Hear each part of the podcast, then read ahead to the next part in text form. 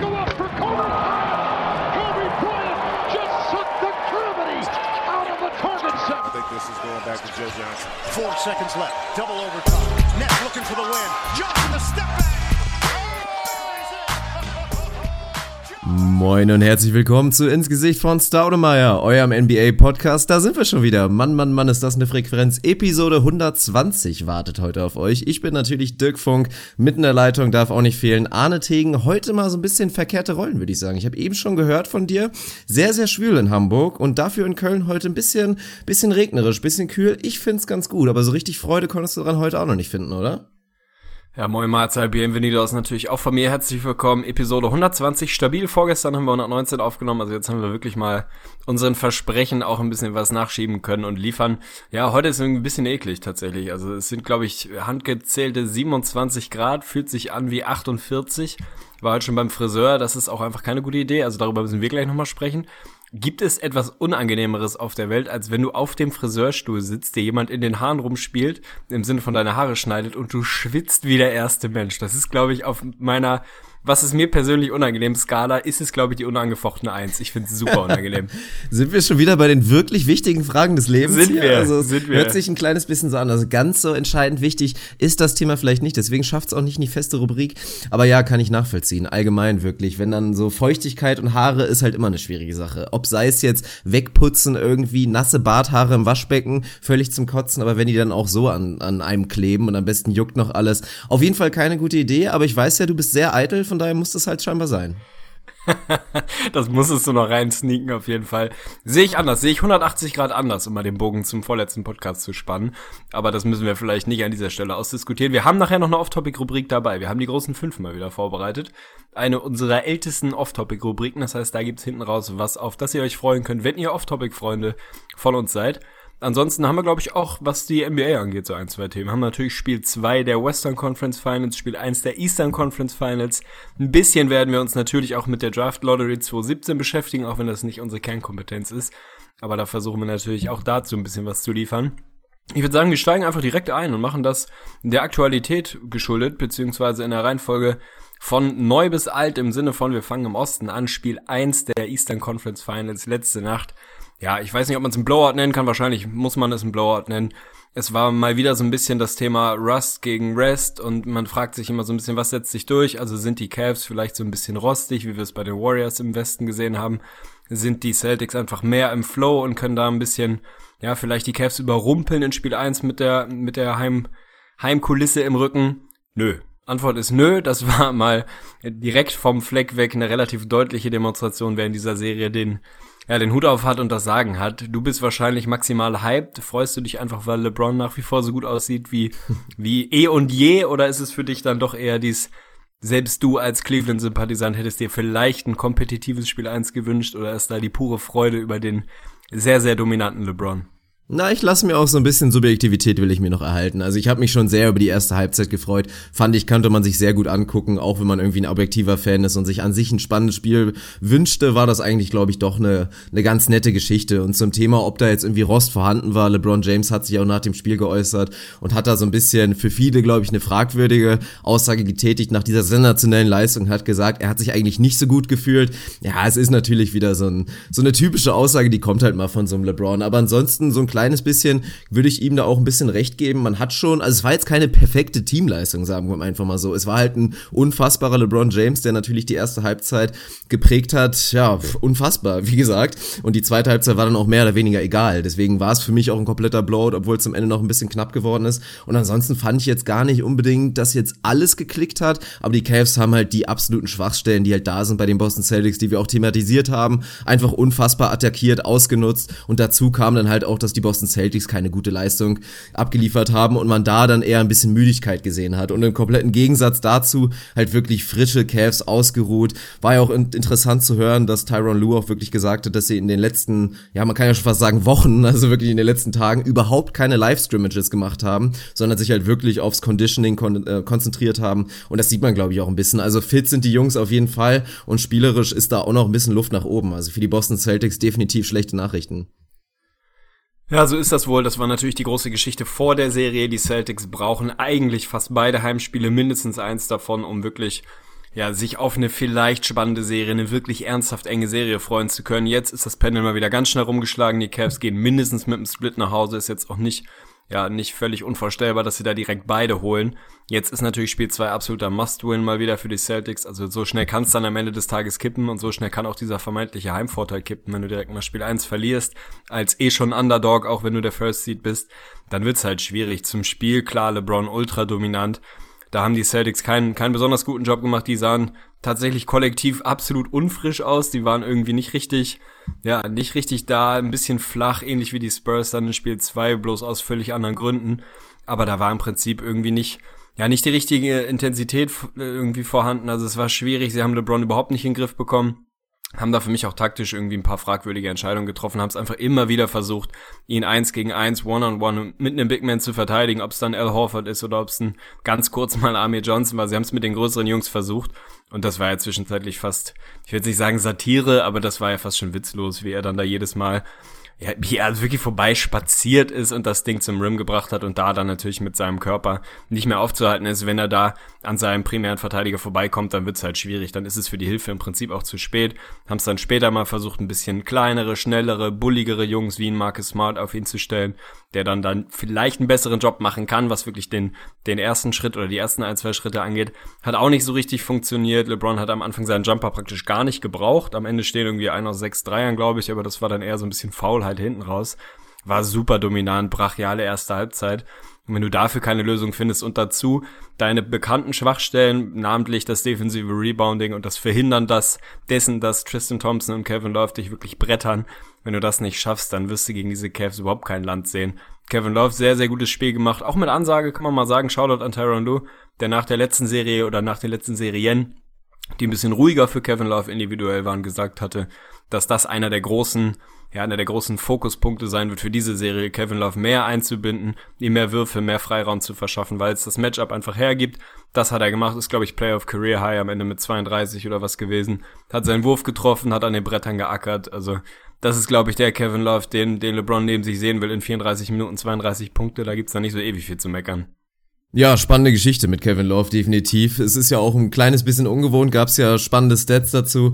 Kevin Love erst der zweite Teammate von LeBron James in seiner Playoff-Historie, der ein 30 und 10 Spiel mit 10 Rebounds liefern konnte. Vorher hat das nur Dwayne Wade geschafft. Kleines bisschen überraschend. Also ich hätte ja eigentlich wetten können, dass Chris Bosch das irgendwie auch mal hinbekommen hat. Aber ja, scheinbar nicht. Und allgemein auch der, der erste Nicht-James Cav, der seit 1992 ein 30 und 10 Spiel wirklich geliefert hatte an den Playoffs. Also schon spektakulär und ja, ist natürlich in dem Sinne auch wirklich ein absoluter Key-Guy, weil die Boston Celtics haben schon so viel zu tun mit LeBron James. Dann müssen sie noch auf Kyrie Irving achten, der ein ruhiges Spiel hatte.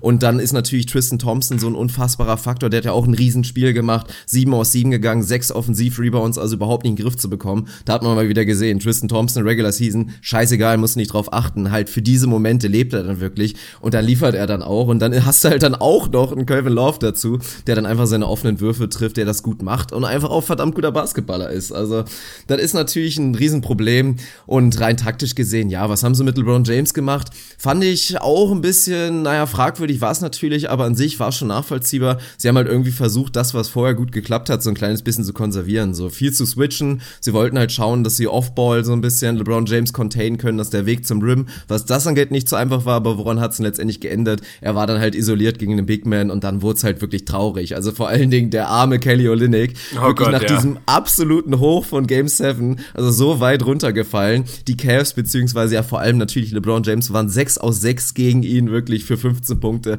Absolut keine Chance gehabt. Gab es ja auch den schönen Moment, als er da wirklich einmal weit am Perimeter mit, mit LeBron James isoliert war. LeBron James dreht sich noch einmal um, so Richtung Crowd, um es noch mal so ein bisschen zu zelebrieren. So, ja, mein Gott, der Junge hat überhaupt keine Chance. Und hat ihn natürlich verständlicherweise nass gemacht. Also das ist natürlich ein Problem. Ich bin eigentlich auch immer ein Fan davon. Und wenn ich so ein bisschen an die nähere Historie zurückdenke, denke, erinnere ich mich eigentlich auch immer wieder daran. Wie gesagt, es kann ihn keiner verteidigen, aber was irgendwie immer am besten geklappt hat, ist tatsächlich, wenn dann mal so ein paar kleinere Jungs, so richtige Kettenhunde da mal ein bisschen rangegangen sind und es ihm dann einfach unangenehm machen, weil so funktioniert das auch nicht. Und was ich auch immer wirklich spannend finde und aus, also wenn ich gegen LeBron James wäre, würde ich mir doch die ganze Zeit denken, nutzt doch einfach die eine Schwäche aus, die er halt wirklich hat. Und das ist die Schwäche an der Linie. Auch in dieser Postseason, es ist ein bisschen besser als in der Regular Season, aber dann schickt den Jungen doch einfach immer wieder an die Linie und lass ihn seine Freiwürfe machen. Und das dann halt auch zu nur mit einem harten Foul. Also ich finde schon, dass da die Jungs haben einfach zu viel Respekt vor ihm. Das ist dann teilweise ein bisschen soft. Wir sehen es immer wieder. Dann wird er so ein bisschen gefoult. Dann führt es meistens zu einem End-One,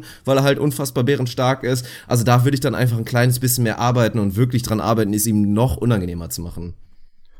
Bin ich grundsätzlich bei dir, was die Strategie angeht. Gestern, wenn man sich mal anschaut, waren es dann neun aus elf Freiwürfen. Also das hat auch nicht so richtig funktioniert, wenn er dann an Abenden seinen Freiwurf trifft. Und das sieht man bei ihm, finde ich, gefühlt. Ich gucke ihn nicht so oft wie du, aber auch immer wieder, dass es einfach Abende gibt, wo der Freiwurf ganz gut da ist und wo er dann auch über lange Strecken und größeres Volumen da ist und Abende, wo er weniger da ist. Wenn der dir halt dann die ersten fünf, sechs Freiwürfe reinknallt, weil du ihn an die Linie schickst, dann ist es halt auch irgendwie da wieder schwer zu sagen, jetzt schicken wir ihn halt noch zwölfmal an die Linie und hoffen halt, dass er da irgendwie seine, seine schon irgendwo bekannte Schwäche hat, aber die halt auch nicht so dramatisch. Es ist schwierig. Es ist im Prinzip, wenn du so einen Typen verteidigen sollst, wie du das machst, ist es falsch. Der Jumper fällt aktuell ganz gut, den kannst du ihm eh nur bedingt aufzwingen. Natürlich kannst du dich jetzt zwei Meter wegstellen und sagen, ja komm, schieß ihn halt komplett offen. Dafür ist er mittlerweile auch einfach zu stabil, auch wenn er immer noch kein Knockdown-Shooter ist, aber den knallt er dir dann halt rein. Wenn du ihn zu eng verteidigst, gerade wenn du einer der etwas größeren, weniger mobilen Jungs bist, mit nicht der größten lateralen Geschwindigkeit, dann ist er halt vorbei. Also kann man auch Kelly Olynyk absolut keinen Vorwurf machen. Das ist halt ein Matchup, den kann er nicht verteidigen, das ist nicht seine Aufgabe. Das kann man auch nicht von ihm verlangen. Da muss man dann halt systemisch andere Lösungen finden. Ich wäre wahrscheinlich, wenn ich Brad Stevens wäre, ähnlich wie du unterwegs und würde sagen, echt, ich versuch's mit so einem Kettenhund noch mehr Marcus Smart auf ihm, wie auch immer, und versuchst ihm einfach irgendwo eklig zu machen, von mir aus tatsächlich, dann schieß halt zwei Freiwürfe, ist mir immer noch lieber, als dass du uns da die N1s irgendwie reinknallst, weil wir uns nicht trauen, dich auch mal hart zu faulen. Oder halt tatsächlich den Move zu machen, dass man sagt, man versucht wirklich ihn hammerhart zu doppeln und dann eher ja, sich im Zweifel von den Shootern um ihn rum abschießen lassen. Aber ich glaube, ich würde immer noch den Weg gehen und dann einfach tatsächlich hoffen, so dumm es klingt. Also wenn du hoffen musst als Gegner, ist das immer so ein Stück weit eine Bankrotterklärung, aber ich glaube, ja, ein Stück weit ist es in dem Fall einfach so. Dann halt hoffen, dass Kevin Love seinen Dreier nicht so gut trifft, dass J.R. Smith ihn nicht so gut trifft, dass ein Channing Fry ihn nicht so gut trifft oder ein Corver ihn nicht so gut trifft, denn die hatten alle außerhalb von Kevin Love jetzt auch nicht elitäre Abende gestern, das hast du ja schon richtig gesagt. Also es ist nicht so, dass die Cavs da vollkommen am Limit waren. LeBron war nah dran, Kevin Love war sehr, sehr nah dran, aber beim Rest geht halt mit Sicherheit auch noch mehr. Also da müssen sich die Celtics einfach ein Stück weit was anderes einfallen lassen. Ich weiß nicht, was der richtige Weg ist. Vielleicht ist es dann tatsächlich, dass du irgendwie versuchst, ihn zu doppeln, fast zu trippeln und dann halt schaust, dass du vielleicht mal einen Abend erwischst, wo der Wurf nicht fällt bei, bei den Jungs um ihn rum. Wahrscheinlich killt dich dann Kyrie mit 35, aber das ist halt das Problem, wenn du gegen so gutes Team spielst. Ja klar, ist nachvollziehbar. Denken wir vor allen Dingen natürlich an die ersten Finals mit den Cavs zurück, wo es halt genau dieser Fall war. Wo dann die Taktik ist, ja komm, wir schmeißen einfach alles auf LeBron James, machen einfach die Lane mit drei, vier Leuten dicht und lassen ihn da reinrennen. Dann schaffst du es tatsächlich auch, dass selbst mal LeBron James unter 50 Prozent seinen Wurf trifft und dann müssen die anders irgendwie machen. Aber das Material ist nun mal ein bisschen anders. Die Jungs sind auch alle besser geworden einfach. Und auch die Taktik klappt natürlich nicht. Das klappt vielleicht mal ein Spiel, dass die Leute um ihn herum versagen und dann vielleicht auch selbst 30 Punkte von einem Kyrie nicht, nicht reichen. Aber das das ist, reicht natürlich hin und vorne nicht. Das haben wir auch im letzten Podcast schon so analysiert.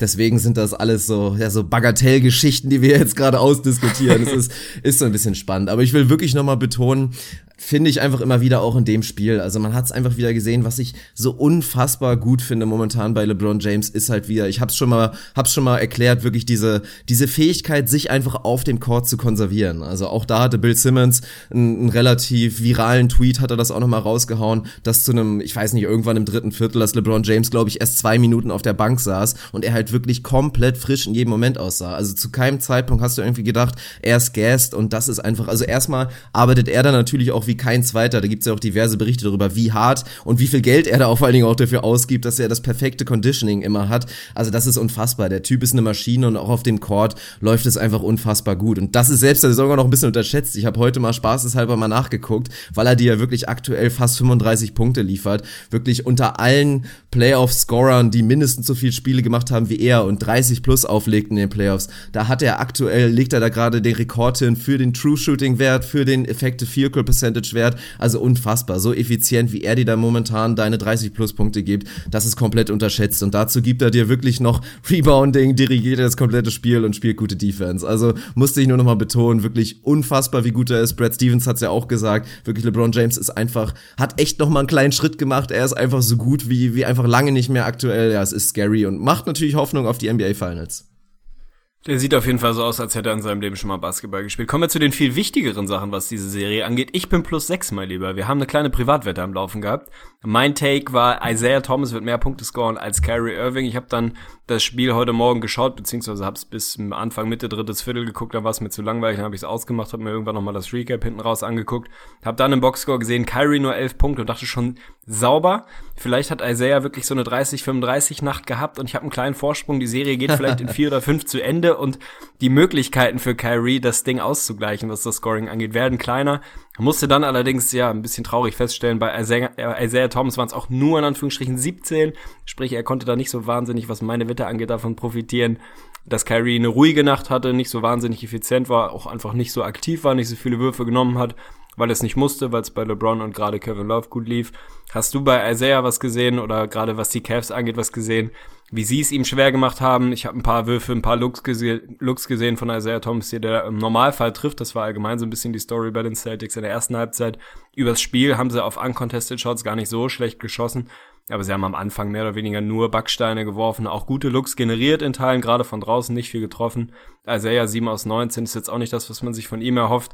Also hatte der einfach so ein bisschen eine Offenheit, was seinen Schuss anging, oder haben die Cavs es ihm auch besonders schwer gemacht? Was hast du da gesehen? Nö, eher ersteres. Also war für mich so eine Kombination. Er sah definitiv erschöpft aus und auch einfach nicht so selbstbewusst. Also ich glaube auch, dass einfach in dem Isaiah Thomas so selbstbewusst er eigentlich ist, dass da dann doch großer Respekt einfach vor einem LeBron James und allgemein auch den Cavs ist als Team. Wirkte so ein kleines bisschen zurückhaltend. Also nicht wirklich dieses 100% Scoring Mode hier, viertes Viertel, ihr, ihr wisst, was los ist und so. Diesen Isaiah habe ich da nicht gesehen. Also fand ich auch allgemein erstmal ganz interessant, dass sich die Cavs zumindest am Anfang dafür entschieden haben, dass sie auch einfach straight up Kyrie Irving wirklich Isaiah Thomas Thomas verteidigen lassen. Auch da hätte man ja irgendwie eine andere Entscheidung treffen können. Und das ist einfach wirklich die Sache. Also die Cavs sind so selbstbewusst, dass Isaiah Thomas gar nicht so wirklich in den Köpfen mitspielt. Also auch ja rein, rein offensiv. Das ist ja jetzt auch nicht so in dem Spiel gewesen, dass sie versucht haben, Isaiah Thomas Defense irgendwie bewusst auszunutzen. Also da gibt es so viele Räume, die sie attackieren können, dass sie sich da im Prinzip nicht drum kümmern können. Und ich glaube auch, dass die Cavs es wissen, dass es völlig okay ist, wenn Isaiah Thomas 30 Punkte scoret oder 35 oder lass ihn meinetwegen auf 40 scoren. Würde am Ende nicht reichen und wenn du ihn sogar dann zu so einer halben Offenheit zwingst, dann natürlich noch besser. Wie schön. Damit haben wir jegliche Spannung für diese Serie dann jetzt auch rausdiskutiert. Also ich glaube, unsere, unsere Einstellung, unsere Takes dazu waren auch schon vor Spiel 1 klar. Die werden jetzt natürlich noch ein bisschen klarer, was diesen, ja, diesen am Ende des Tages Blowout angeht. Die Celtics sind der Underdog. Da muss sehr, sehr viel zusammenlaufen, damit sie daraus eine wirklich enge Serie machen können. Ehrlicherweise muss man fast sagen, dazu hätte es schon Spiel 1 eigentlich sein müssen. Spiel 2 habe ich vorhin schon mal gesagt, absoluter Must-Win. Selbst dann werden die Cavs zufrieden nach Hause fahren und sagen, gut, jetzt haben wir den Split. Homecourt ist nicht mehr, wir gewinnen sowieso im Zweifel noch eins auswärts, weil wir gut genug sind. Also so für die Spannung in der Serie war das natürlich jetzt ein bisschen schade. Man hat sich, glaube ich, als objektiver Fan ein Stück weit erhofft, dass die Celtics da mit Rückenwind aus dem Game 7 Win mit der, ja, mit der Kulisse im Rücken wirklich reingehen können und vielleicht so ein bisschen die Cavs auf dem falschen Fuß erwischen, die so ein bisschen am struggeln sind, war dann am Ende des Tages gar nicht so. Also die Serie war für dich vorher durch. Ich nehme an, sie ist jetzt durch. Ist es für dich so, ja, reden wir jetzt schon wieder von einem Sweep? Also ist das schon wieder so, dass du sagst, die Cavs machen jetzt noch mal ein bisschen Gas, weil sie sagen, komm, dann entscheiden wir das Ding halt mal direkt in Boston und eiern dann nach Hause und machen es wieder zu. Also was traust du den Celtics noch zu? Es bräuchte, glaube ich, schon echt eine sensationelle Leistung der Celtics, um da irgendwie die Schrubbung zu verhindern, weil ich denke mal, dass die Cavs tatsächlich darauf gehen werden. Also die gucken rüber in Westen, sehen ein Golden State Warriors Team, was maximal noch drei Spiele wahrscheinlich hat in der Serie und wollen das Ding einfach auch möglichst schnell beenden, damit sie vom Rest-Faktor definitiv nicht im Nachteil sind. Also wird ja allgemein so eine ganz eigenartige Geschichte. Die Conference Finals werden sehr schnell vorbei sein und die NBA Finals werden halt nicht vorverlegt. Wir haben dann eine relativ lange Pause, die so ein bisschen unangenehm, glaube ich, für alle ist. Also alle haben Bock, dass es losgeht. Die Spieler haben, glaube ich, Bock, dass es losgeht. Und dann hast du halt so Rest gegen Rest. Aber ich denke mal, darauf werden sie sich auch einlassen. Aber ich will jetzt auch nicht zu negativ wirklich sein mit den Boston Celtics, weil was man dann doch immer wieder in Ansätzen sieht, wollte ich eigentlich auch nochmal betonen, ist wirklich, wie scheiße gut dieser Kern ist. Also die Celtics sind ja nur mal noch ein Star weg. Vielleicht sogar auch noch anderthalb Stars bis zwei. Aber trotzdem, du hast doch gestern wieder ein paar Jalen Brown Momente gehabt, die einem echt Hoffnung machen. Wir sind ja beide ein Fan. Ich vor allen Dingen Riesenfan. Nicht nur, dass er die kurze Hose so schön trägt, sondern auch einfach einfach ein geiler Athlet ist und, mal ein geiler Basketballer wird. Und das hast du immer wieder gesehen. Terry Rogier wird mal ein guter Rotation-Guy und dann haben sie einfach alle Möglichkeiten. Wir werden ja auch gleich natürlich mal nochmal auf die Celtics kommen und wie es in der Zukunft weitergeht. Aber ja, so wie es jetzt läuft, ist völlig normal. Conference Finals sind ein unfassbarer Erfolg und man kann als Boston Celtics-Fan einfach auch aktuell, egal wie man da wirklich geschrubbt wird, kann man einfach nur glücklich sein, was man da für einen Kern hat und wie es in den nächsten Jahren weitergeht. Ja, ich glaube auch nicht, dass es viele innerhalb der Organisation oder der Fangemeinschaft gibt, die da jetzt wahnsinnig deprimiert sind. Da muss man dann am Ende des Tages eben auch mal ins Auge blicken, dass du da einfach auf ein vermeintlich übermächtiges Team triffst. Du selber bist in einer überragenden Position, das haben wir immer wieder thematisiert, ist jetzt mit der Draft Lottery natürlich nochmal signifikant besser geworden, auch wenn es das vorher schon war. Jalen Brown kann ich mich nur anschließen, Alter. Das waren jetzt wieder 10, 10 Punkte, 9 Rebounds in 20 Minuten, sehr, sehr effizient war einfach, ja, das ist einfach ein geiler Typ. Also ganz ehrlich, wenn du den als Rookie in so eine Serie werfen kannst und der einfach in der Lage ist, dir gute Minuten vom Fleck aus dem Stand wegzugeben, dann ist das ein verdammt geiles Zeichen. Und Rogier ist ähnlich geil unterwegs. Ich bin eben ein Riesenfan von Marcus Smart, der ist auch noch nicht besonders alt. Also da gibt's einfach schon, ja, eine ganze Handvoll voll Jungs, die da sind. Der Core ist definitiv da. Es fehlt halt ein bisschen was zu den Cavs und dann, es ist kein großes Geheimnis. Es muss bei den ja, bei den Celtics alles funktionieren und die Cavs dürfen nicht ihr A-Game irgendwie produzieren können, ansonsten hast du keine Chance gegen die. Spiel 1 war jetzt im Prinzip genau das. Die Cavs haben nicht ihr absolutes A-Game spielen müssen. Die Celtics waren weit, weit davon weg. Dann wirst du abgeschossen und dann wirst du auch nicht mehr in die Serie kommen, wenn das nicht brachial kippt. Vorstellen, sind wir mal ehrlich, kann sich niemand, dass die Celtics diese Serie wirklich gewinnen können, erst recht nicht nach dem Auftakt. Also das sehe ich dann irgendwie da leider Gottes tatsächlich als vollkommen unmöglich. Ja, das sehe ich absolut genauso. Ja, stabil. Dann lass uns doch in den von dir schon angesprochenen Westen rüber gucken, denn man kann sicher davon ausgehen, dass zumindest LeBron relativ, ja, relativ aktiv auch schaut, was im Westen passiert. Er ist immer jemand, der ganz genau weiß, was in der Liga passiert, auch wenn er das vielleicht nicht so gar so öffentlich zugeben würde, aber der guckt schon mit mindestens einem halben Auge rüber in den Westen und schaut, was die Warriors machen. Und da deutet sich so langsam aber sicher schon, ja, schon eine relativ klare Serie vielleicht an, je nachdem, was mit Kawhi Leonard passieren wird, aber natürlich will LeBron ähnlich gerestet in potenzielle Finals gehen, wie es vermeintlich die Warriors tun, wenn sie diese Serie jetzt zumachen können. Spiel 2, wir hatten es prognostiziert, es sollte ein Blowout werden, es war ein Blowout. Man muss da gar nicht ewig viel analysieren. Die Spurs ohne Kawhi Leonard haben absolut keinen Stich gegen diese Warriors. Da muss man jetzt auch nicht, nicht brachial tief in die X's and O's gehen. Das ist einfach eh schon ein besseres Team. Ohne Kawhi Leonard haben die da absolut nichts zu melden. Schon gar nicht, wenn LeMarcus Aldridge so ein bisschen timid, glaube ich, hat's, hat's Pop nach dem Spiel gesagt, also sich nicht, nicht so wahnsinnig viel zutraut, ein bisschen zögerlich ist. Elf Würfe nimmt am Ende des Tages, Jonathan Simmons irgendwie 17 nimmt, dann hast du absolut keine Chance gegen Warriors, die richtig gut unterwegs waren. Es wurde ihnen leicht gemacht, aber da, du hast gesehen, die haben einfach ihre Lehren aus Spiel 1 gezogen, gar nicht so sehr was ja, was die, das Feintuning, das taktische Feintuning angeht, eher was die Attitüde, die Einstellung auf dem Platz angeht. Die waren jetzt wach, die waren da, die hatten Bock, die hatten die richtige Spannung und dann schießen sie sie halt ab. Also das ist für mich so tatsächlich der einzige große Takeaway aus diesem Spiel. Wenn Kawhi Leonard nicht eine Instant Wunderheilung bekommt, ab Spiel 3 sofort wieder da ist, die, ja, die Heimkulisse, die Spurs irgendwie nochmal auf ein neues Level hieven kann und Kawhi sofort bei 100% ist und die Warriors irgendwie ein bisschen Krach haben, dann kann ich mir da noch irgendein Szenario vorstellen, in dem das eine etwas längere Serie wird. Aber mal ehrlich, ein 2-0 werden diese Warriors im Normalfall nicht aus der Hand geben. Das sowieso nicht und allgemein. Also natürlich gehst du nach Hause und hast dann irgendwie noch ein bisschen Hoffnung, aber auch die ist, denke ich mal, ein bisschen eingeschränkt. Also selbst wenn du dieses Game 3 gewinnst, dann sind ja irgendwie die Erfolgschancen, diese Serie zu gewinnen, sind ja trotzdem noch erschreckend niedrig. Es steht und fällt natürlich alles mit Kawhi Leonard, wobei ich da mal, da wirklich mal gespannt bin. Also ist nicht zu unterschätzen, dass ich mir gut vorstellen kann, dass Greg Popovich da wirklich komplett den Stecker zieht und sagt, ich riskiere da keine gravierende Verletzung für Kawhi Leonard und ich nehme ihn jetzt einfach raus und wir ergeben uns jetzt unserem Schicksal. Das hat er damals schon mal bei Tim Duncan durchgezogen gezogen und ich könnte es mir wirklich gut vorstellen, dass er es nicht zulässt, dass ein Kawhi Leonard irgendwie mit 70 bis 80 Prozent da auf dem Court rumsteht. Also von daher bin ich mal gespannt, was passiert. Was das Spiel anging, fand ich wirklich, ja, es war, es war heftig, eklatant wirklich, wenn du dir wirklich mal reinziehst, dass die Spurs 22 Offensiv-Rebounds haben. Das ist normalerweise so ein Stat, da lief es eigentlich ganz gut für dein Team und es war halt ein kranker Blowout. Also muss man sich nochmal geben. Die Spurs waren ja schon in der Regular Season das beste Offensive Rebounding Team mit 12,6 im Schnitt und jetzt haben sie 22 daraus geknallt und trotzdem absolut keine Chance gehabt. Spannend natürlich, ja, Akte LeMarcus Aldridge mal wieder, die Erwartungen waren groß. Ich hatte ja eigentlich auch, also hätte ich drauf tippen können, dann hätte ich es wahrscheinlich gemacht, dass er locker für 30 plus geht, es zwar keinen Effekt haben wird, aber was er schon ein bisschen mehr zeigt, ist leider wieder komplett an, äh, untergegangen. Wir hatten ein paar schöne Jonathan Thimmons Momente, aber klar, letztendlich lief alles so, wie wir es erwartet haben, glaube ich. Dann lass mich doch mal wissen, Jonathan Simmons 20 Millionen pro Jahr, over oder under fürs nächste Jahr? Junge, Junge, Boah, Junge. ich bin Alter. echt gespannt. Also vor allen Dingen ist das halt immer so eine Sache. Ich fänd's halt immer schade. Also sollte er so ein Angebot bekommen und da guckt man natürlich irgendwie zu den Sixers oder so, die das vielleicht einfach mal machen könnten, dann wäre es so ein bisschen schade, weil dann bringst du die Spurs in die Situation, dass sie das irgendwie auf keinen Fall irgendwie anders machen können. Und es wäre eigentlich schon schön, den Jungen sich da weiter entwickeln zu sehen. Also ist ja auch mal wieder oft so eine Sache, die Spurs-Jungs, die dann woanders einen dicken Vertrag bekommen, das ist nicht unbedingt immer verbucht, dass sie da direkt liefern. Also Corey Joseph war da jetzt schon mal eine gute, ein gutes Beispiel, dass das auch mal funktionieren kann. Aber wir haben auch mal, war es mal beim Gary Neal oder bei wem auch immer, haben wir auch schon mal gesehen, dass es in die Hose gehen kann. Also ich will weiter sehen, dass der Junge den nächsten Schritt macht und am liebsten würde ich das unter Greg Popovich sehen. Aber viel Kohle wird er definitiv machen. Also 10 Millionen plus pro Jahr ist schon mal ein Löckchen, definitiv.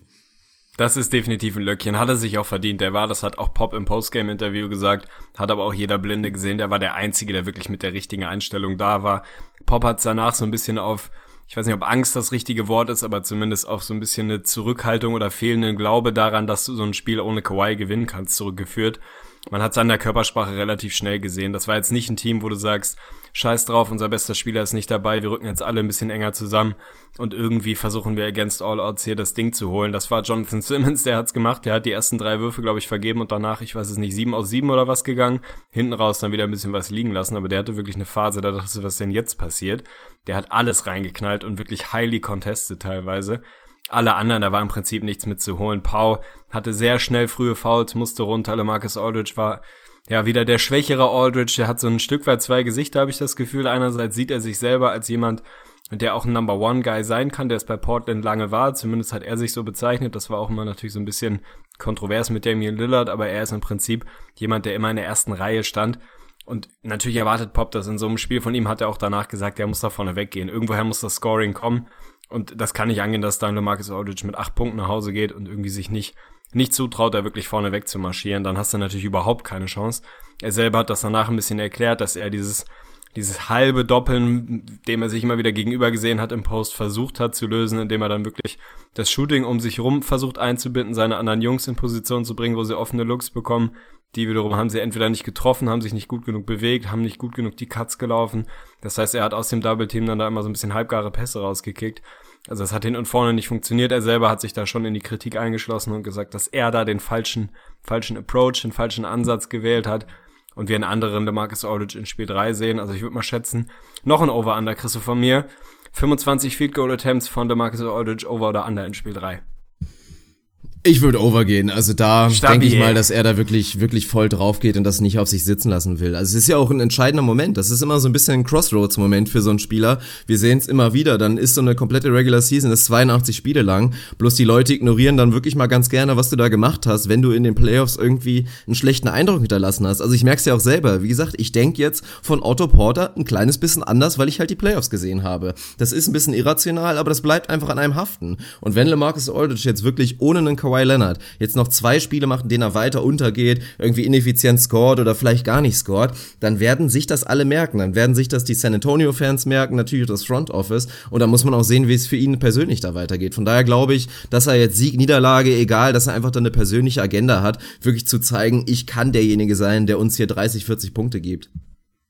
Finde ich stabil. Also ich glaube auch, da gehe ich mit. Der Junge wird ballern in Spiel 3 und das auch vollkommen zurecht. Man muss mal schauen, ob die Spurs dann da vielleicht wirklich mit mit dem Heimvorteil nochmal, ja, nochmal Spiel 3 vielleicht holen können und da irgendwie so auf dem Papier eine spannendere Serie draus machen können. Für mich war die Serie nie spannend, ist es jetzt natürlich erst recht nicht mehr. Man muss schauen, was mit Kawhi ist bei den Warriors. Ansonsten sieht alles fein aus. Sasa Pachulia musste zwischendurch raus, irgendwie wegen einer, ich hab's vergessen, Verletzung. Die hat sich jetzt als nicht so dramatisch rausgestellt. Iggy ist nach wie vor raus, aber auch das hört sich jetzt nicht so an, als wäre der Ewigkeiten nicht verfügbar.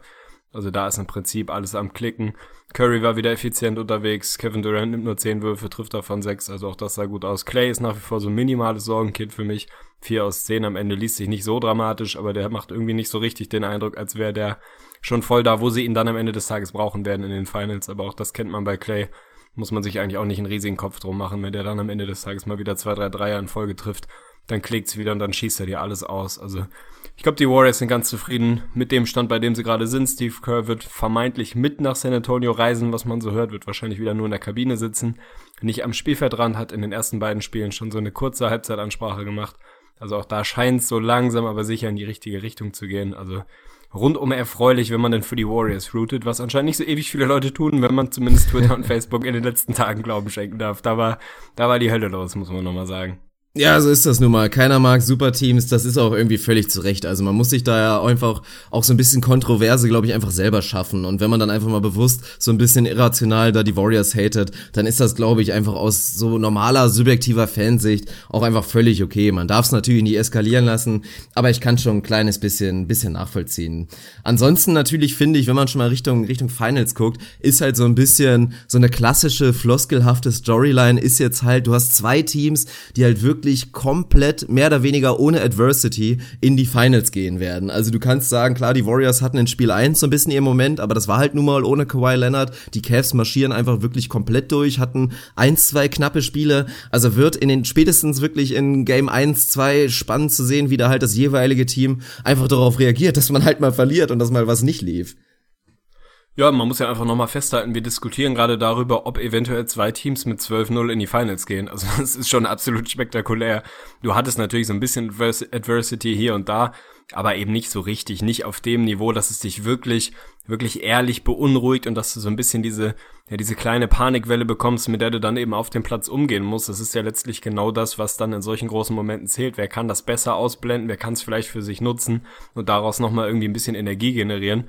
In der Situation waren sie beide bisher nicht. Also auf dem Papier dachte man natürlich jetzt, oha, Conference Finals gegen die Spurs kann schon schwer werden. Jetzt bist du 2-0 vorne und ich glaube, Friede, Freude, Eierkuchen in Golden State oder in Oakland vielmehr also die werden da jetzt nicht das Gefühl haben, dass sie wahnsinnig viel Gegenwehr bekommen haben bisher, auch wenn sie das immer wieder raushauen, natürlich, um auch die Spannung hochzuhalten. Aber da ist es gut am Laufen, bei den Cavs sowieso. Für die ist im Prinzip ja schon seit Beginn der Playoffs, ich glaube, insgeheim eigentlich nur die Frage, wann man denn dann die Finals spielt gegen die Warriors oder gegen wen auch immer. Die machen sich nicht ernsthaft irgendwie Sorgen. Ich glaube schon, dann Spiel 1 erst recht mit so einer Pause im Rücken. Das wird verdammt interessant. Also da bin ich sehr, sehr gespannt, wer da den, den Rost, der sicherlich ein bisschen da sein wird, irgendwie besser abschütteln kann und am schnellsten in diesen, Alter, jetzt sind halt Finals-Modus schalten kann. Weil ganz ehrlich, ich zum Beispiel, ich bin weit weg gefühlsmäßig davon, dass bald Finals sind. Also ist nicht der fehlende Hype, aber das ist einfach diese, diese Spannung, die Intensität, die man selbst als Fan irgendwie aufbaut über die, ja, über die späteren Runden, die ist einfach gar nicht da. Also im Zweifel wird dann irgendwann demnächst Finals Spiel 1 angepfiffen und dann ist so, boah, krass, Alter, jetzt, jetzt sind echt Finals. Und wahrscheinlich wird das einigen der Jungs auf dem Platz ähnlich gehen, weil das einfach die Narrative im Moment so ist, ja gut, pfeif halt endlich an, irgendwie, mach vier Spiele, mach fünf Spiele, mir egal, wie du die Conference Finals machst, aber jetzt pfeif diese Finals an, auf die wir alle warten ist schon spannend. Also ist psychologisch, glaube ich, nicht ganz einfach. Sportpsychologe müsste man sein, da hättest du wahrscheinlich einen ganz guten Job jetzt. oh Gott. Ja, ansonsten mache ich mir tatsächlich auch ein kleines bisschen Sorgen. Also ich glaube ja persönlich nicht dran, dass es jetzt irgendwie deutlich werden wird. Und wenn wir davon sprechen, dann reden wir natürlich eher irgendwie wieder von einer deutlichen, also einem deutlichen Sieg in der Serie von den Golden State Warriors. Aber wenn das irgendwie eintreten sollte, dann glaube ich schon, dass man im Nachhinein auf diese Postseason extrem kritisch zurückblicken wird. Also dass dann halt wirklich diese Diskussionen wieder losgehen, Thema Langeweile und dann hättest du ja auch wirklich komplett witzlose Playoffs gesehen. Dann wird der Hate noch viel größer sein, natürlich bei diesem Superteam. Und bin ich mal gespannt, wie es dann da weitergeht. Aber ich glaube ja nicht, dass es passiert, von daher alles cool. Ja, also ich glaube, wir sind jetzt ja eh schon voll im, wir greifen vor und behandeln beide Serien hier, als wären sie schon abgeschlossen, ist auch okay.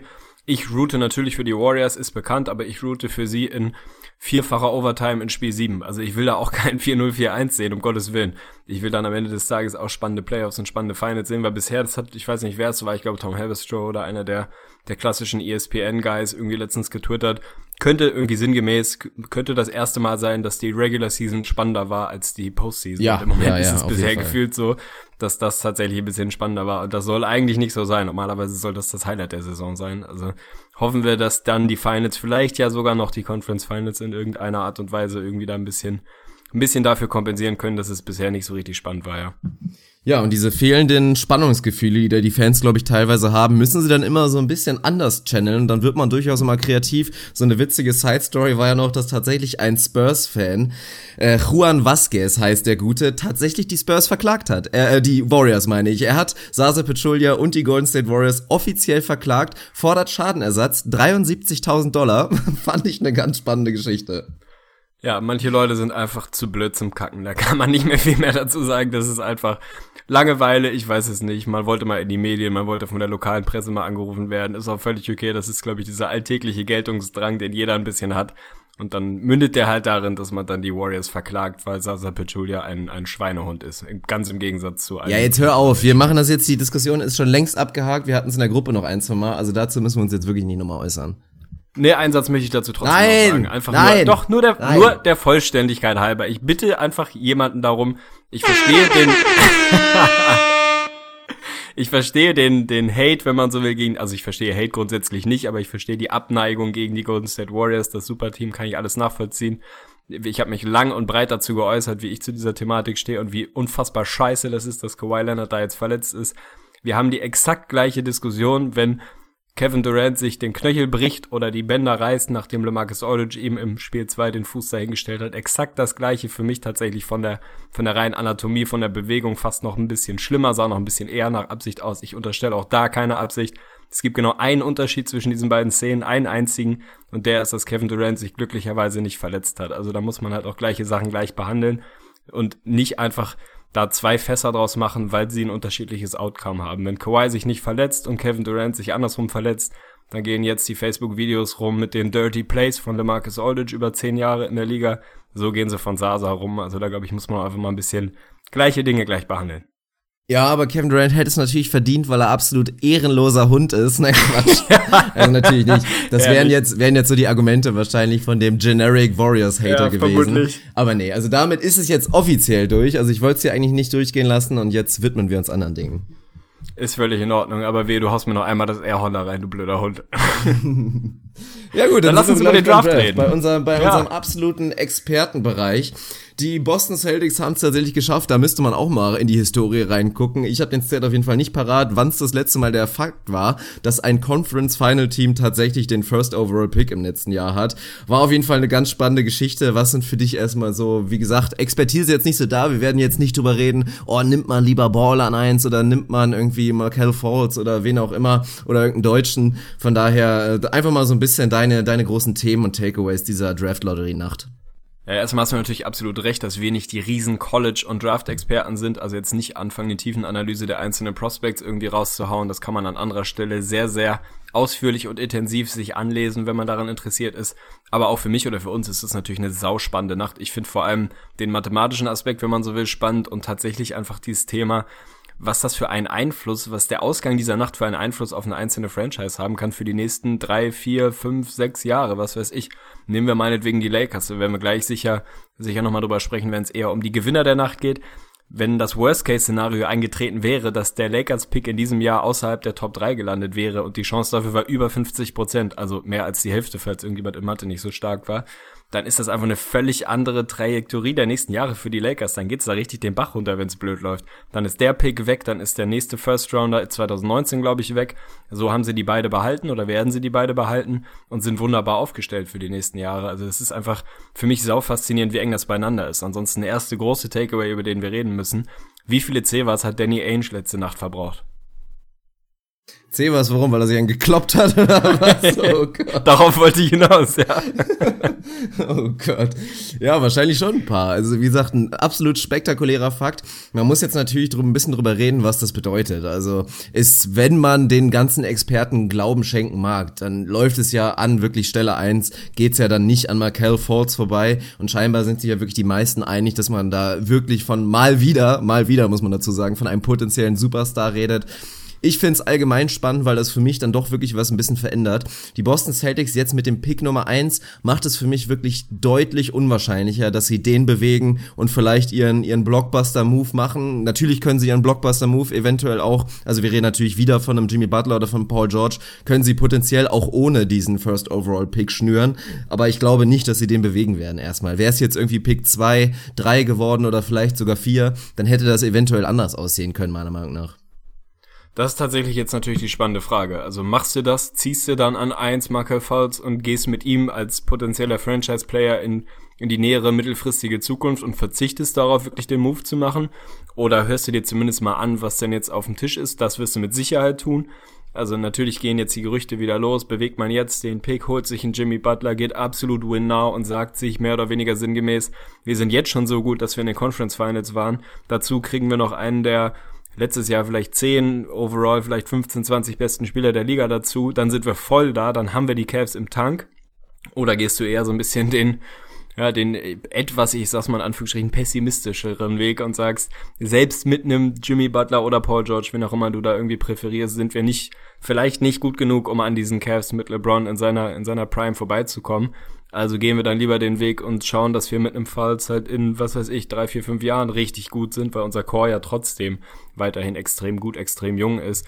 Ist für mich eine spannende Frage. Also anhören wird er sich Angebote, das ist, glaube ich, keine Frage. Ist dann tatsächlich die Frage, was auf dem Tisch ist. Also straight up, overall first pick gegen irgendwie Jimmy Butler, das glaube ich auch auf gar keinen machen, Fall. Zu wenn Markel Falls so gut ist, wie wie alle da sagen. Und das scheint tatsächlich so zu sein. Also da muss dann schon wieder was dazukommen. Dann ist wieder andersrum die Frage, kriegst du dafür ein Paket? Also ist super spannend. Nichtsdestotrotz sind die Celtics natürlich absolut Gewinner. Gewinner dieser Nacht, da muss man nicht drüber sprechen. Also innerhalb von 24 Stunden in die Conference Finals zu kommen und den First Pick zu bekommen, nochmal 25-prozentige Chance gehabt. Also jetzt auch nicht, nicht so, dass das irgendwie wirklich zu erwarten war. Sie haben die beste Chance, ja, aber beste Chance heißt immer noch, es ist sehr, sehr wahrscheinlich, dass du sie nicht bekommst. Insofern hast du da wirklich, ja, Schwein gehabt. Die Nets, da müssen wir nicht drüber sprechen das, es wird einfach, je länger man drüber nachdenkt, wird dieser Trade immer dramatischer, am Ende des Tages halt selber schuld.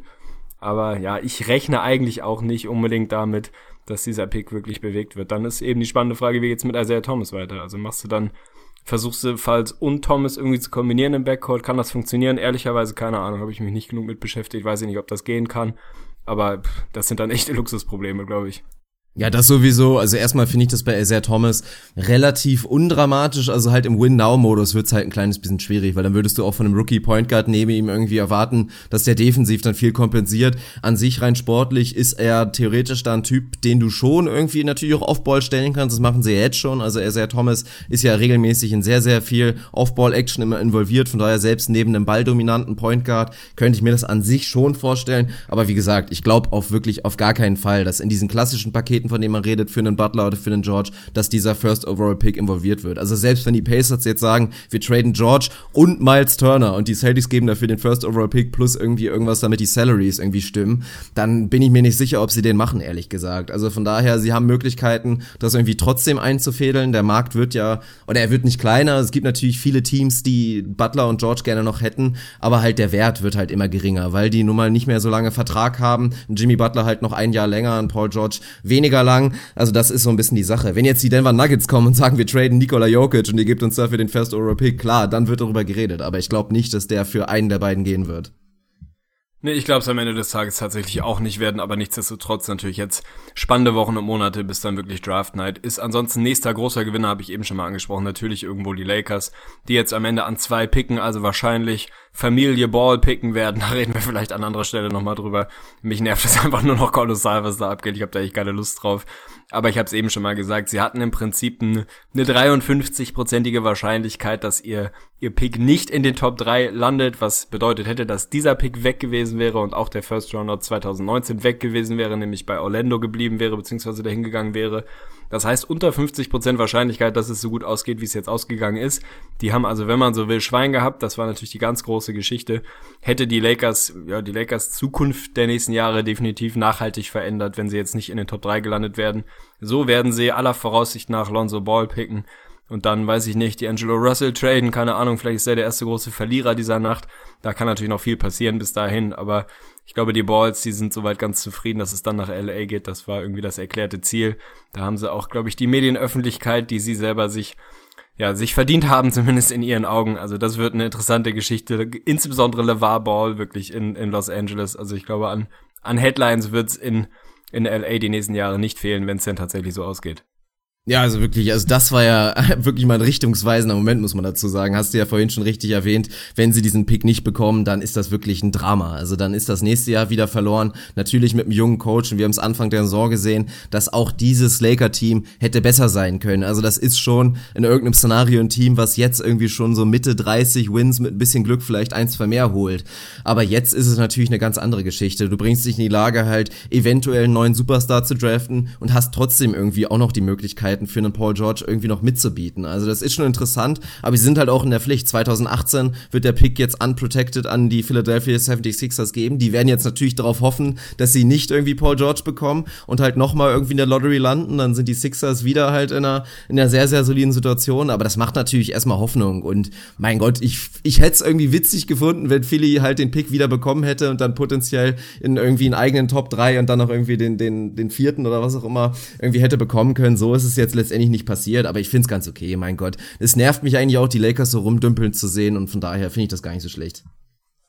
Ja, vielleicht ist das dann das Blessing in Disguise, was man irgendwie daraus ziehen kann, dass es bei den Lakers dann langsam aber sicher wieder bergauf geht und man sich zumindest nicht mehr damit beschäftigen muss, dass da so ein, so ein schlafender Riese in einer katastrophalen Situation gerade unterwegs ist und das Selbstverständnis da nicht mehr so ganz zusammengeht. Ich hätte tatsächlich gerne gesehen, dass die Suns einen der ersten beiden Picks irgendwie bekommen hätten. Die hatten die zweithöchste Wahrscheinlichkeit auf den Overall First Pick, sind am Ende tatsächlich sehr, sehr unglücklich raus aus den Top 3 gefallen, picken jetzt nur an 4. Die Wahrscheinlichkeit dafür war relativ gering, dass sie wirklich aus den Top 3 fallen. Das ist ein bisschen ärgerlich. Ich hätte einfach sehr, sehr gerne so in den nächsten Jahren den Backcourt Devin Booker und einer der beiden, Falls oder Lonzo Ball, dann wahrscheinlich gesehen. Das wäre, glaube ich, eine ganz interessante Geschichte gewesen, wenn man da so einen, so einen potenziell, potenziellen Megastar-Backcourt sich irgendwie hätte ranzüchten können. Das wird jetzt aller Voraussicht nach nicht funktionieren. Ich glaube, gefühlt, was ich gelesen habe, der Unterschied zwischen an 3, 4 oder 5 zu picken ist jetzt nicht riesig. Die Prospects sind alle noch noch gut und nicht ewig weit auseinander. Also ich glaube, die große Lücke klafft da, wenn man so will, zwischen zwei und drei und dem Rest dann dahinter. Ist ein bisschen schade für die Suns. Sie sind sicher so ein bisschen einer der Verlierer, die sich etwas mehr erhofft haben. Aber das ist am Ende eben das Spiel der Bälle. So riesig ist die Wahrscheinlichkeit dann halt auch nicht, dass du den Top-Pick bekommst. Da muss man dann immer wieder sich auch mal so ein bisschen, ein bisschen daran erinnern, dass die Chance auf den Top-Pick einfach nicht groß ist. Auch wenn man dafür irgendwie gekämpft im Sinne von getankt hat, ist es halt immer noch deutlich wahrscheinlicher, dass man den Pick nicht bekommt. So ist es halt. Ja, ansonsten natürlich irgendwie so Stories, die schön gewesen wären als als Top 3 Team, die dann einfach so ein bisschen Glück haben in der Lottery, wäre natürlich einmal die Dallas Mavericks gewesen, hätten oh, wir uns ja. glaube ich alle gewünscht und wäre halt auch verdient gewesen so ein bisschen. Mark Cuban hat ja jetzt irgendwie im Nachhinein, ich habe den Artikel dazu noch gar nicht gelesen, aber ich habe die Headline gesehen, dass er scheinbar zugegeben hätte, dass sie doch getankt haben, haben sie ja im Prinzip nicht wirklich. Sie haben ja wirklich lange dann doch noch kompetitiven Basketball gespielt und dafür wäre es natürlich irgendwie schön gewesen zu sehen, dass man da belohnt wird und dann einfach mal ein bisschen Glück bekommt. Andererseits sehr sehr spannend spannend, wenn halt die Pelicans gewesen, wenn du dir da vorstellst, dass sie da einen Top 3 Point Guard bekommen und da halt wirklich einen dieser Star Point Guards bekommen, der dann vielleicht als Rookie schon einen guten Impact haben kann, der dann zusammen mit Anthony Davis und DeMarcus Cousins da irgendwie rumrennt, wäre natürlich irgendwie auch eine spannende Geschichte gewesen. Ansonsten, weil du ja vorhin Mathematik angesprochen hast, nochmal einen witzigen Fun Fact. Es ist ja momentan wirklich so, weil es jetzt die letzten Jahre akut so lief, dass man kaum den Glauben mehr dafür hat, dass auch so ein Team 12, 13, 14 irgendwie mal die Lottery gewinnen kann. Was halt wirklich spannend ist. Es ist jetzt das dritte dritte Jahr hintereinander, dass tatsächlich das Team mit der höchsten Chance auch den First Overall Pick bekommen hat. Das war vorher wirklich selten so. Nie also in den so, letzten ja. zehn Jahren ist es nicht einmal passiert, dass das Team mit den besten Odds tatsächlich auch die, den, den First Overall Pick bekommen hat. Und auch in den letzten 20 Jahren ist das wirklich kaum passiert. Deswegen, also, ja, verrückt, wie Mathematik funktioniert. Ja, absolut. Also das war immer irgendwie in der jüngeren Vergangenheit die Storyline, dass du dann vielleicht sogar ein bisschen gejinxt wurdest, wenn du irgendwie die besten Odds hattest. Jetzt hat's dann mal geklappt und ich finde das schon auch in Ordnung so. Für die Narrative in der Liga ist das, glaube ich, auch ganz charmant so. Ich will von dir natürlich nochmal wissen, deine Minnesota Timberwolves hatten, glaube ich, die, lass mich lügen, fünf beste Wahrscheinlichkeit, nee, die sechs beste auf den, ja. auf den First Overall Pick, sind dann eingefallen, werden an sieben picken. Ich will jetzt von dir natürlich nicht wissen, welche Prospects du da groß analysiert hast, aber wenn man mal davon ausgeht, dass die vermeintlichen fünf Top Guards dann schon weg sein könnten, vermutlich, dann wird es wahrscheinlich dann doch irgendwie Richtung Wing gehen oder wünschst du dir einen Big Man oder hoffst du, dass wirklich einer der einer der Top Point Guards noch verfügbar ist und würdest dann in eine Point Guard Richtung picken? Also was, ja, was glaubst super, du super ist Frage, Ja, super ich hoffe Frage, natürlich, oder? dass sie einen Point Guard picken. Nein, Quatsch. Also im Lager der Minnesota Timberwolves geht man eigentlich inzwischen eher davon aus, dass dieser Pick bewegt wird, potenziell sogar mit einem Ricky Rubio oder halt eventuell jemand anderem. Also gehe ich ehrlich gesagt nicht davon aus, dass sie da wieder so einen halbgaren Pick machen, weil das ist ja auch so ein typisches Minnesota Timberwolves Ding, dass du da irgendwie so ein so ein Pick machst, der auf jeden Fall akut jetzt dich nicht wirklich weiterbringen wird, so in dieser Range. Das ist ja auch allgemein so ein bisschen so ein Problem. Wir sehen immer wieder die Teams, die dann halt Glück haben, irgendwie an 13, an 17, an 21 da wirklich was picken. Aber gerade so diese Range, nachdem die Topstars weg sind, wo jetzt auch wieder die Orlando Magic drin sind oder halt auch die Suns, so schwierige Picks, da werden halt wirklich oft Fehler gemacht. Und da sind die Teams dann aber andererseits auch wirklich absolut in der Pflicht, einfach gut zu scouten und da einfach mal die richtige Entscheidung zu treffen. Also von daher bin ich mit dem Draft aus Timberwolves Sicht natürlich nicht so richtig zufrieden. Es wird mit Sicherheit auch ein, zwei Prospects geben, die dann eventuell als, als Flügelspieler oder vielleicht auch als Frontcourt-Mate für, für Carl Anthony Towns Sinn machen könnten. Aber Stand jetzt würde ich davon ausgehen, dass die Timberwolves den, den Pick tatsächlich bewegen werden und dann mal schauen, ob es tatsächlich mit Ricky Rubio am Ende des Tages ist. Ja, stabil. Also auch das natürlich für dich eine Geschichte, die interessant be zu beobachten sein wird in den nächsten Wochen und Monaten. Da wird ein bisschen was passieren, wahrscheinlich bei den Timberwolves und was dann mit dem Pick passiert, keine Ahnung. Ansonsten bin ich von meiner Seite durch, was die Draft Lottery angeht. Ich habe da nicht mehr ewig viel hinzuzufügen. Wenn du noch irgendein, irgendein Fun Fact rausladen willst, dann ist jetzt der Moment. Ansonsten beschäftigen wir uns zu gegebener Zeit nochmal damit, wenn es denn wirklich ein bisschen näher Richtung Draft geht. Ja, finde ich in Ordnung. Und ansonsten könnte ich mal, würde ich jetzt einfach mal sagen, wir haben vorher noch gar nicht drüber gesprochen, aber wäre vielleicht eine ganz nette Geschichte, dass wir einfach mal gucken, ob wir uns mal so einen Draft-Experten irgendwie ins Boot holen. Also soll ja ein, zwei geben, eventuell sogar bei den Go-To-Guys oder wem auch immer. Also falls da irgendwer zuhört, da würde auf jeden Fall Interesse bestehen. Ansonsten unsere Hörer auch in der Pflicht, da vielleicht mal so ein bisschen, äh, bei denen mal ein bisschen Werbung dafür machen, wäre eine ganz nette Geschichte. Also wir bereiten uns ja auch immer nur bedingt darauf vor, da sind wir ganz ehrlich, was die Draft-Geschichten angeht. Also wenn wir uns dann einfach mal mit einem absoluten Experten unterhalten, unterhalten können und dann einfach aus unserer Sicht so ein bisschen über die potenziellen Fits reden könnten, das wäre doch eine extrem produktive Geschichte. Ja, unterschreibe ich. Also ich glaube, wir attestieren uns selber zwar ein versatiles Skillset, was irgendwie den Podcast angeht, aber beim Draft und beim College hört es dann einfach auf. Bei mir auch ein Stück weit ehrlicherweise ganz einfach Interesse halber geschuldet. Es interessiert mich einfach nicht besonders. Ich gucke ja, genau, nicht gern College Basketball und es ist mir einigermaßen egal und ich bin dann wenigstens transparent und ehrlich und tu nicht so, als hätte ich davon ein bisschen Ahnung, sondern ich lese mich ein bisschen ein, damit ich irgendwie das Gefühl habe, ich kann da ein bisschen was beitragen. Aber von Expertenstatus bin ich da weit, weit entfernt. Und da würde es definitiv helfen, wenn da mal jemand bei uns ein bisschen dazu senfen will, der dann sich tatsächlich ein bisschen ausführlicher damit beschäftigt, weil es ja um Gottes Willen eine spannende Geschichte ist, wenn man da Bock drauf hat. Ich habe da einfach irgendwie keine Leidenschaft für, ist halt so. Ja, das ist leider so tatsächlich. Ja, sauber. Dann lass uns doch nochmal den Podcast ausklingen lassen mit einer bummeligen Ausgabe die großen fünf für dich vorschlagen. Also ich freue mich auf jeden Fall. Auch wenn der Anlass ein trauriger ist. Also hast du noch irgendwas anderes zu melden? Ansonsten machen wir jetzt noch die großen fünf hinten raus. Nö, können wir gerne machen. Bin, bin ready. Stabil. Die großen fünf, ich habe es vorhin schon mal gesagt, haben wir eine ganze Weile nicht mehr gemacht. Unsere älteste Off-Topic-Rubrik, wer in der, in der Podcast-Welt außerhalb des Basketballs irgendwie unterwegs ist, der wird wissen, woher sie kommt von unseren großen Podcast-Vorbildern. Jan Böhmermann, Olli Schulz, damals sanft und sorgfältig, jetzt fest und flauschig, definieren immer mal wieder die großen fünf irgendwas, je nachdem, was der Alltag gerade so hergibt. Und ich habe es eben schon gesagt, für mich heute tatsächlich, damit muss ich auch eigentlich einleiten, wirklich ein bisschen so ein äh, so ein kleiner Aha-Moment. Also ehrlicherweise habe ich immer wieder so ein bisschen, ich will nicht sagen belächelt, aber ich habe mit Unverständnis reagiert, wenn ein prominenter Musiker, Künstler, was auch immer was gestorben ist und bei mir im Freundeskreis da dann Riesenbohai draus gemacht wurde und Leute wirklich ehrlich wahnsinnig betroffen waren. Ich weiß, bei mir in der Firma, als Udo Jürgens gestorben ist, da konntest du kaum reingehen, weil da wirklich echt alle sehr, sehr angefasst waren. Bei Prince war es irgendwie ähnlich. Ich konnte das immer nicht nachvollziehen habe das nicht irgendwie kritisiert, sondern einfach, ich habe da nicht, nicht wirklich das Gefühl gehabt, dass ich da wirklich mitfühlen kann. Nun war es heute tatsächlich das erste Mal soweit, ich wurde von dem gleichen Gefühl erwischt. Chris Cornell ist heute oder gestern, in der Nacht von gestern auf heute, was auch immer gestorben wird, vielen wahrscheinlich nichts sagen, was ein großes Versäumnis ist. Früher Sänger von, von Soundgarden gewesen, von Audio Slave, also im Prinzip für meine Generation so eine absolute Rock- und Musiklegende, der im Alter von 52, glaube ich, einfach so, man weiß noch nicht viel gestorben ist. Habe es heute Morgen gelesen und mich hat das ehrlich im Moment irgendwie so auf dem Sofa sitzen lassen, so, boah, also das hat mich wirklich so ein bisschen tatsächlich ehrlich mitgenommen, auch wenn ich es immer ein bisschen schwierig finde. Ich meine, ich kenne den Mann nicht, ich kenne seine Familie nicht, habe den nie gesehen, was auch immer, außerhalb von einem Festival vielleicht mal. Aber war für mich einfach eine prägende Kunstfigur, wenn man so will, meiner Jugend. Und das hat mich mitgenommen. Also hast du das schon mal gehabt oder warst du eigentlich auch immer eher der Typ, der da so ja gut, jetzt ist halt, jetzt ist halt Prince tot. Mein Gott, habe ich ja nichts mit zu tun. Also kennst du das, kannst du das nachempfinden? Eher zweiteres tatsächlich. Also ich kann es nicht, nicht so richtig nachvollziehen. Also klar, es gibt einfach auch andere Stadien des, des Fantums. Also ich erinnere mich an eine Sache, die ich auch super nachvollziehen konnte, die ja bei dir damals der Fall war. Du warst ein extrem leidenschaftlicher Snooker-Gucker tatsächlich und dann ist irgendwann dein Snooker-Idol Paul Hunter leider verstorben. Und da kann ich natürlich absolut nachvollziehen, wenn man da auch wirklich traurig ist. Aber allgemein, was der Musik angeht, ich war jetzt da noch nie bei einer Band wirklich so extrem involviert, dass ich da jetzt irgendwie persönlich befangen wäre nach so einer doch dann tragischen Geschichte, selbstverständlich. Das erklärt auf jeden Fall deine mangelnde Euphorie, als ich die großen fünf vorhin vorgeschlagen habe. Nichtsdestotrotz machen wir sie jetzt, angelehnt daran. Die großen fünf Musiker, Bands, wie auch immer, die unsere Jugend geprägt haben. Und du darfst den Einspieler cueen und dann legen wir los. Ja, dann muss ich den kurz suchen und los geht's. Konntest ja auch nicht wissen, dass der gefordert wird. Die großen fünf. mit Tegli und Rätsel. Als Ausgleich darfst du vorlegen. Aha, na gut, also. was war nochmal die Kategorie? Oh Gott, die großen fünf Musiker oder Bands, was auch immer, die unsere Jugend geprägt haben. Wenn du das in eine Ku- Kunstrichtung abdriften willst, darfst du das von mir aus auch. Aber ich glaube, da sind wir beide nicht so bewandert. Nee, mache ich nicht. Und ich fange direkt an. Kontrovers auf jeden Fall. Wird jetzt mit Sicherheit viele überraschen. Aber Platz 5 bei mir tatsächlich Broses.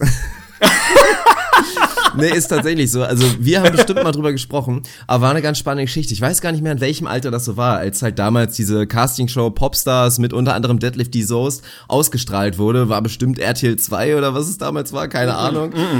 Nee? Pro7. Pro 7 damals Ja, noch. Ah, ja, ja, krass. Pro Ja, 7. ich erinnere mich jetzt wirklich nicht mehr, wie alt ich da war, aber ich würde mal tippen, boah, so Weiß 15? ich nicht, 12, 16? 13, 14? Nee. Ja, ich glaube. Ich würde jetzt schon so, das war halt so richtig waschechtes Teenageralter, weil es auch tatsächlich für mich zum Problem wurde, in Anführungsstrichen. Also, tatsächlich ist es damals, in der Schule war es ja immer wirklich so ein kleines bisschen schwieriger und selbst kleine Sachen haben da wirklich für Furore gesorgt und wenn du erstmal sowas anhaften hattest, dann, äh, ja, also Kinder sind halt wirkliche Arschlöcher und auch Jugendliche sind Arschlöcher und bei mir wurde tatsächlich diese Information, dass ich ein Broses Poster in meinem Zimmer hatte, wurde geleakt, wurde geleakt, ist durchgesickert und das hat tatsächlich zur Folge gehabt, dass ich bestimmt bestimmt über ein Jahr, also tatsächlich so ein bisschen, bisschen gemobbt wurde und so ein bisschen, so ein bisschen außen vor war wegen der Geschichte. Also echt mir, mir viel anhören musste dafür, wobei das halt eine ganz unschuldige Geschichte war. Also ich habe halt einfach diese Castingshow verfolgt und dann war ich einfach, habe ich so ein bisschen gebondet mit den Jungs. Also war halt einfach auch ganz witzig, so mit Shayham und so. Das waren einfach so ganz spannende Charaktere. Und die Mucke, mein Gott, Alter, ich hatte jetzt auch nicht so krass viel Ahnung von Musik. Ich war jetzt nie so krass in einem Genre drin und ich fand die Mucke einfach ganz okay. Im Nachhinein war das natürlich totaler Schrott, aber ich fand's nicht schlecht und habe ich mir das halt ein bisschen reingezogen, habe mir auch mal ein Album gekauft und das war's eigentlich schon dahinter. Aber halt, ja, also leider in dem Fall negativ geprägt, hat mich dann doch äh, Platz 5 Broses. Kann ich auf jeden Fall nachvollziehen. Also ich finde es hart, dass das tatsächlich in, in, im entferntesten Sinne im Bombing umgeschlagen ist. Hab eine kurze Aufgabe für dich. Ich will von dir die Namen aller Broses-Mitglieder hören. Ähm, Hila gab's, Indira, Shayham, Feis, natürlich, ähm, Carmelo Ross Anthony gab's natürlich und äh, Giovanni, Giovanni. Stabil, 5 aus 5. Also ich glaube, ich hätte bis auf Hila hätte ich alle noch hinbekommen, weil ich tatsächlich auch so diese Castingshows geguckt habe. Und ich fand natürlich Shayham geil, weil der diese brachial tiefe Stimme hatte und einfach eh so ein bisschen so ein ganz geiler Macker war. Also war, war schon eine spektakuläre Band. Ich kann ein Stück weit verstehen, dass man äh, das ein bisschen kritisch sieht, wenn man sich von den Poster reinhaut, aber mein Gott, das war halt die Zeit. Insofern äh, völlig in Ordnung. Stabil, stabiler Platz 5. Bei mir ist Platz 5 ich will nicht sagen Fremdscham, aber habe ich, glaube ich, seit, weiß ich nicht, acht Jahren wahrscheinlich nicht mehr gehört, aber habe ich früher rauf und runter gehört. Insofern hat es mich ein Stück weit geprägt. Tatsächlich Jack Johnson, man glaubt es kaum. Oh ja, stimmt. Also stimmt. einfach dieser Surfer-Harry, der sich mit seiner kleinen Gitarre gefühlt mit einem Klang wie eine Ukulele hingesetzt hat und 70 Mal das gleiche Lied gesungen hat, was den gleichen Beat, die gleiche Melodie, den gleichen Text hatte, aber einem einfach immer so ein, so ein wohliges Sommergefühl verschafft hat. Bin tatsächlich das erste Mal auf meiner Weltreise damals Australien, Neuseeland und so mit dem Kerl in Kontakt gekommen, wenn man so will, beziehungsweise habe auf so einem Roadtrip halt das Album gehört. Und das ist halt schon, das muss man ihm einfach lassen, das ist ein absolut stabiles Lebensgefühl. Also wenn du so Ostküste, Neuseeland runterfährst im Auto, gefühlt zwei Stunden kein, kein anderer Menschen siehst, Sonne geht unter, dir geht's einfach gut, es sind 25 Grad und Jack Johnson jubelt so ein bisschen aus deinem iPod raus übers Autoradio. Das ist schon, das ist schon sehr, sehr nah an der Perfektion. Und die Mucke ist jetzt bestimmt nicht die große Revolution. Es ist halt so ein bisschen einfache, lockere Gitarrenmucke. Der ist, glaube ich, selber Surfer gewesen, kommt gar nicht aus der Musik, aber kann das halt irgendwie einigermaßen, setzt sich hin und macht dir, macht dir ein gutes Gefühl. Hat mich sehr geprägt, habe ich aber auch locker wirklich acht, zehn Jahre vielleicht nicht gehört. Also Shoutout an Jack Johnson, was auch immer der heute macht. Ich war früher ein treuer Fan, jetzt leider nicht mehr. Trotzdem für Platz 5 hat's gereicht. Hab's ein kleines bisschen verdrängt tatsächlich, aber wäre bei mir auch im erweiterten Kreis. Also ich war jetzt da nie so ein richtiger Fan von, aber klar, ich habe die Alben auch gehört und wie viele Male hat man da dann doch so ein bisschen mitgetrellert bei der Mucke. Also definitiv Pancakes, keine große. Kunst, ein bisschen stumpf, ein bisschen platt auf jeden Fall, aber hat halt gute Laune gemacht und letztendlich, wenn man das von der Mucke will, dann ist aber okay. Absolut. Ja, Platz 4. Weiß, kann ich gar nicht so viel zu, zu sagen. Hat mir nur so ein kleines bisschen die Tür geöffnet, glaube ich, auch so. Das war so ein bisschen das Portal zu auch, dass man einem heute elektronische Musik so ein bisschen gefällt. Ich weiß noch ganz genau auf irgendeinem klassischen Schulausflug, wo man dann immer so, weiß ich auch nicht, so nach Lübeck gefahren ist und sich die Stadt angeguckt hat. Und dann hattest du mittags halt irgendwie anderthalb Stunden frei. Und dann bin, sind wir, weiß nicht, dann ist man so klassischerweise einmal in einen Einkaufsladen gegangen, wo es ja Klamotten gab und ist wahrscheinlich nochmal zum Mediamarkt oder so gejettet. Und dann stand ich, damals hat man natürlich noch CDs gekauft, man hatte immer schön einen Discman dabei dabei. Und dann weiß ich noch ganz genau, war gerade irgendwie auch so eine Angebotsgeschichte, habe ich mir tatsächlich alle da verfügbaren Jamiro Cry Alben tatsächlich geshoppt. Stark. Hab da wahrscheinlich, ich weiß nicht, ob das noch zu Marktzeiten war, aber hab da wirklich nicht viel Geld für ausgegeben und hab die danach wirklich weggesuchtet. Also hab mich jetzt auch richtig gefreut. Ich glaube jetzt echt letzten Monat erst ist das neue Album von Jamiroquai ähm, rausgedroppt. Fand ich auch echt eine schöne Sache. War so ein bisschen Revival-Geschichte, gefällt mir nach wie vor sehr, sehr gut die Musik und hatte echt ja, eine stabile Zeit mitgemacht bei mir. Sauber. Also wäre tatsächlich, ich glaube, in den großen fünf äh, underrateden Musikern bei mir relativ weit oben. Also der Typ hat echt sehr stabile Mucke gemacht, viele Jahre. Ich habe ihn ein bisschen vergessen tatsächlich. Also vielen Dank an dich erstmal, dass du mich erinnert hast. Da werde ich gleich nochmal wieder ein bisschen reinhören. Ist ein geiler Typ, geiler Macker. Hat wirklich sehr, sehr gute Sachen gemacht, die so ein bisschen ja außerhalb des Zeitgeistes waren damals und ja progressiv fast, würde ich sagen. Also stabil geiler Typ. Mein Platz vier ist bei dir, bin ich mir sehr gespannt oder bin ich sehr gespannt, ob der bei dir drin ist. Bei mir ist er nur auf Platz 4, gehört eigentlich weiter nach oben, tatsächlich einfach ganz stumpf Eminem, Alter. Also wenn der meine Jugend nicht geprägt hat, weiß ich auch nicht. Hatte kurz eine Phase, in der ich einfach, ja, Hip-Hop-Rap dann irgendwie viel konsumiert habe, aber ganz ehrlich, ich war einmal 2002 war es, glaube ich, da erzähle ich immer wieder von. Shoutout an Felix mit Felix auf einem Eminem-Konzert im Hamburger, damals, weiß ich nicht, Volksparkstadion, glaube ich, hieß es im Zweifel noch. Also irgendwie echt eigentlich klassisch scheiße im Stadion. Ich hasse so Stadionkonzerte, wirklich absolut für den Arsch. Aber das war einfach episch. Es war wirklich episch. Die Vorbands von Eminem waren, ich weiß nicht, in beliebiger Reihenfolge Exhibit, der damals ein, ein heißer Scheiß war. Cypress Hill, definitiv underrated, sensationelles Konzert. 50 Cent war Vorband. D12, also diese ganze Bande von seinem Supporting Cast, wenn man so will. Obi Trice war da, also es war gefühlt drei Stunden Konzert. Es war wirklich heftig, es war absolut heftig. Heimliches Highlight war eigentlich Cypress Hill. Sensationelle Stimmung, einfach absolut geile Macker, mega geile Atmosphäre. Und dann halt hinten raus nochmal mit maximaler Verspätung. Der kam, glaube ich, anderthalb Stunden zu spät, hat dafür dann anderthalb Stunden geliefert. Eminem live, mein Gott. Also da, von dem Konzert werde ich noch meinen Enkeln erzählen. Das war einfach eine absolute Sensation und es hat, ich glaube, 50 Euro oder 50 Mark. Ich weiß nicht mehr, was die Währung damals war. Aber es war im Vergleich zu heute und im Vergleich zu dem, was man bekommen hat, war es ein absolut schlechter Scherz. Also wer da dabei war, der wird sich an den Abend erinnern. Falls jemand dabei war, 2002, glaube ich, Hamburger Volkspark, schreibt mir bitte, das war unscheiß, werde ich mich mein Leben dran erinnern. Sensationell. 100% nachvollziehbar, ist echt heftig. Du hast natürlich auch schon mehrmals geschwärmt von diesem Abend, aber völlig nachvollziehbar. Also finde ich wirklich, viele Konzerte heutzutage sind ja eine mittelschwere Frechheit und dann hast du damals oh ja. einfach im Prinzip ja die komplette Golden Era da bekommen, also da, geile Geschichte. Also hat's bei mir knapp nicht geschafft, genauso hey, knapp wenig hat's nicht geschafft tatsächlich. Ich war dann doch eher so ein bisschen, also klar, Eminem, geiler Typ, keine Team Frage. 50? So ein bisschen, ja, 50 Cent und allgemein G-Unit. Also das habe ich noch ein kleines bisschen mehr gesuchtet, muss ich sagen. Stimmt, G-Unit habe ich schon wieder völlig verdrängt. Da habe ich nie den Zugang zu, zu gefunden. Die haben mich nie abgeholt. Also da, da war ich irgendwie nicht drin. Aber kann ich nachvollziehen. 50 erinnere, ich erinnere mich an stabile Auswärtsfahrten von uns früher mit dem Fußballverein, als der Busfahrer maximal begeistert war, als er den Linienbus irgendwie quer durch Norddeutschland gefahren hat und wir gefragt haben, ob wir Mucke anmachen dürfen und einfach zwei Stunden lang die gleiche 50 Cent Scheibe auf ja. Lautstärke 1000 durch den Bus schallt. Das macht richtig Laune, glaube ich. Hat er richtig Bock drauf, definitiv. Also machen wir weiter in der Hip-Hop-Region. War so ein bisschen, also da gehe ich tatsächlich in den deutschen Bereich, hat mich in der späten Jugend dann doch ein kleines bisschen geprägt. Was war so ein bisschen so die Assi-Mucke-Phase? Also gar, aber würde ich auch gar nicht mehr sagen, Assi-Mucke, die Mucke war schon einfach auch geil. Und ich rede natürlich von dem King, so sehr wie ich auch LeBron James-Faktor ist. King Cool Savage. Also Cool Savage habe ich wirklich so, ja, diese, diese Ober erste Oberstufenphase. Also tatsächlich mitgehört, ging mit rein, auch als ich dann 18 war und tatsächlich, weil ich ja, einmal vorher sitzen geblieben bin, war ich einer der ersten, der mit dem Auto rumfahren konnte. Und da habe ich so richtig peinlich dann tatsächlich schön immer vor der Schule oder auch so in der in der Bevensinner Innenstadt und ich mache gerade große Anführungszeichen, schön beide Fenster runter in meinem alten Golf und sowas von King Cool Savage am Blasten gewesen. Also war geil. Verbinde ich also auch, wenn ich mich im Nachhinein minimal dafür schäme, weil es unfassbar asozial ist, einfach so mit mit so einer Mucke durch die Fußgängerzone zu fahren, verbinde ich da trotzdem irgendwie geile Zeiten mit. Von daher auf meinem Platz drei Cool Savage. Finde ich sehr stabil. Hat es bei mir nicht in die Liste geschafft, weil ich viel später, also hier war ja große Überschrift, irgendwie Musiker und Bands, die unsere Jugend geprägt haben. Ich habe viel später den Zugang zu deutschem Assi-Rap gefunden. Also das war, war erst mit, weiß ich nicht, Mitte 20 oder so ähnlich, dass ich da wirklich reingekommen bin. Ob das jetzt gut oder schlecht ist, keine Ahnung, aber wo ich mich damit ein bisschen auseinandergesetzt habe. Von daher hat er es bei mir nicht reingeschafft. Ich, ich glaube, meine Theorie ist, jeder Mensch hat so ein so ein Assi-Song, mit dem er insgeheim, wenn er sich trauen würde, wenn diese Schamgrenze nicht so hoch wäre, am liebsten meinetwegen vorm Punktspiel auswärts auf den Parkplatz fahren würde oder halt auf dem, auf Marktplatz in der Innenstadt in Bad Bevensen und ich mache auch große Anführungsstriche. Bei dir, also Kustawasch, bei mir Eminem Till I Collapse. Also wer den nicht Mhm. im Ohr hat, noch mal reinhören. Junge, Junge, ohne Scheiß, wenn du damit irgendwo auf den Parkplatz fährst oder wohin auch immer, zur Hochzeit vorfährst, ist mir voll egal. Da, das Ding ist durch, ohne Kack, das Teil hast du gewonnen. Der Beat ist einfach episch, der ist wirklich episch. Also zur Hochzeit fahre ich auf jeden Fall mit Bianco ran. Das also steht völlig außer Frage. natürlich, natürlich. Na gut, kommen wir zu meinem Platz drei. Ich weiß gar ehrlicherweise nicht, warum es nur Platz drei ist. Normalerweise muss das unangefochten und auch ohne, dass ich das jetzt mit vielen Argumenten irgendwie unterlegen will, muss eigentlich Platz eins sein. Am Ende hat's nur für Platz drei gereicht. Es sind die Backstreet Boys und da müssen wir nicht drüber sprechen. Die Band der letzten, weiß ich nicht, 200 Jahre. Ich, ich weiß gar nicht, was ich sagen soll.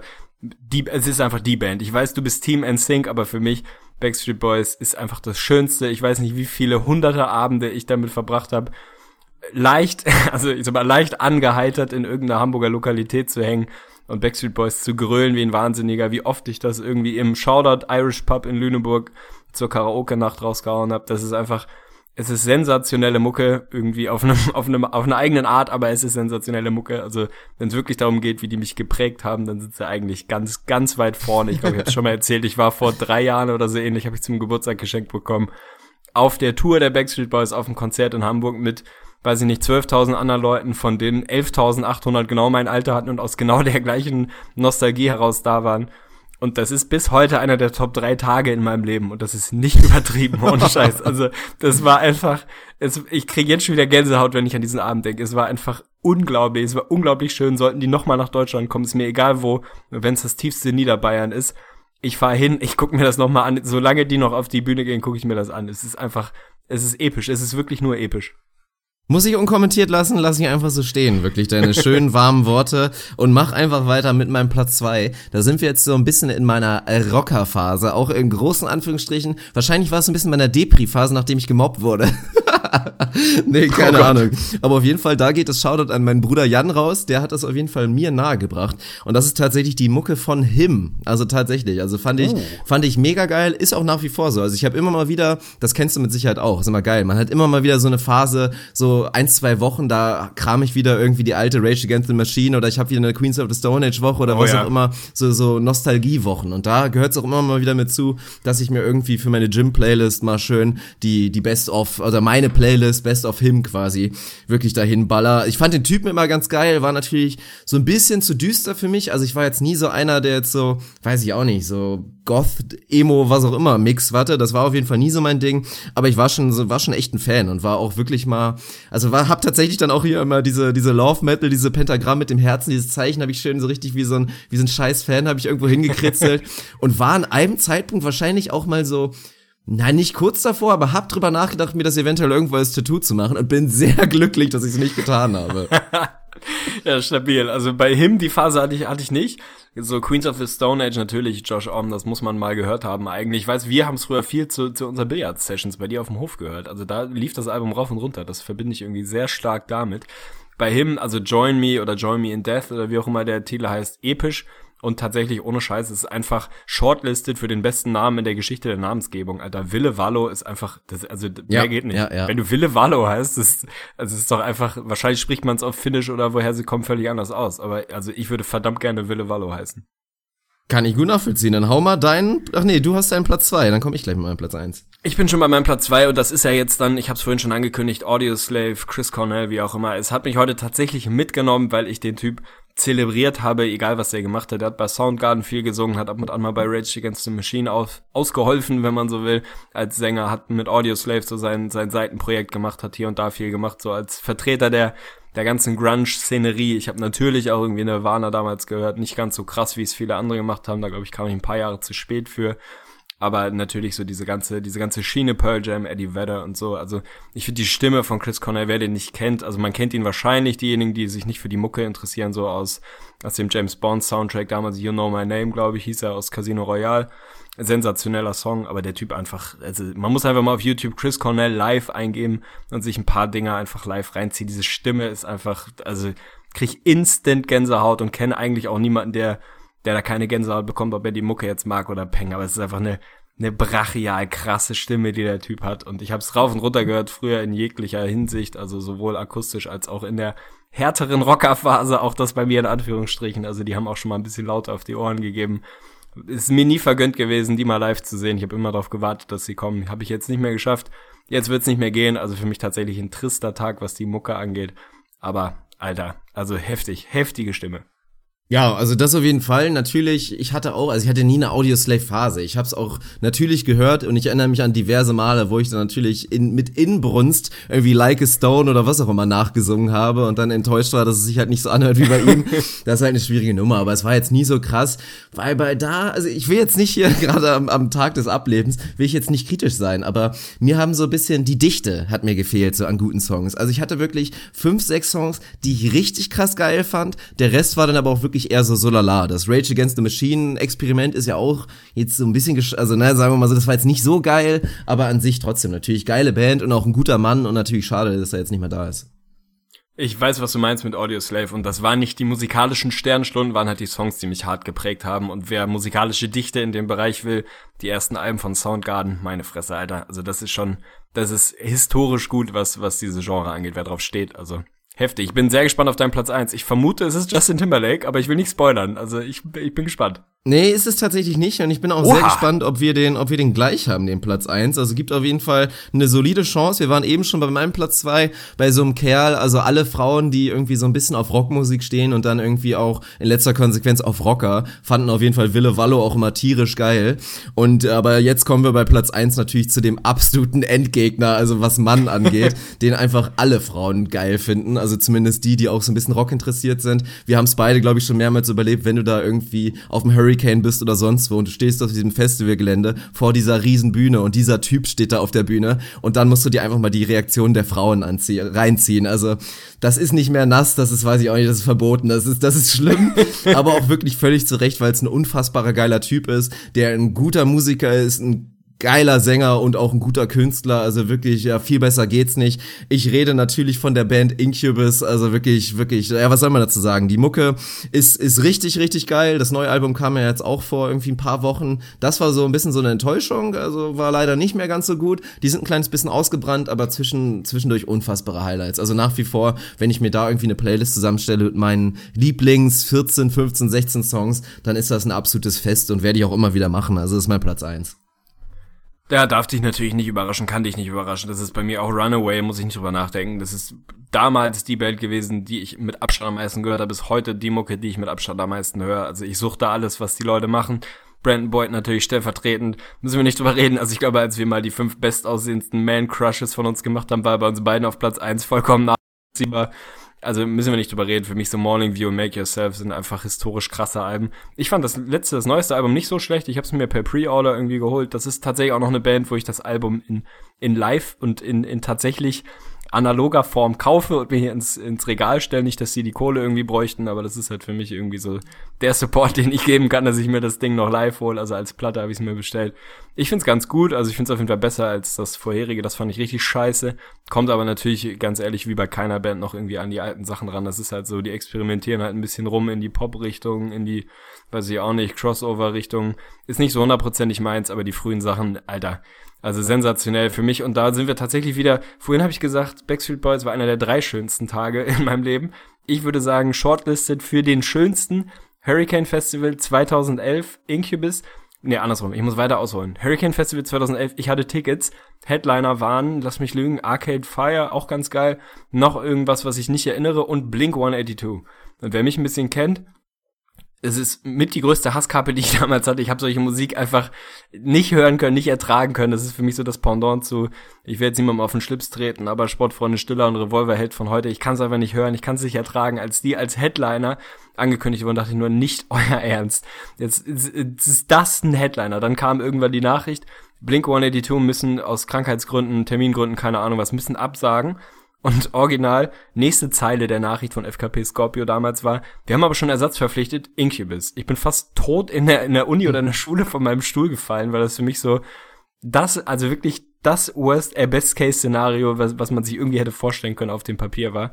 Hatte natürlich schon Tickets, bin hin, äh, Festivalauftritt 2011 war es Incubus Headliner. Ich bin gestorben. Ich bin wirklich gestorben. Es gibt einen Live-Mitschnitt auf YouTube von meinem epischen Lieblingssong aller Zeiten, Drive.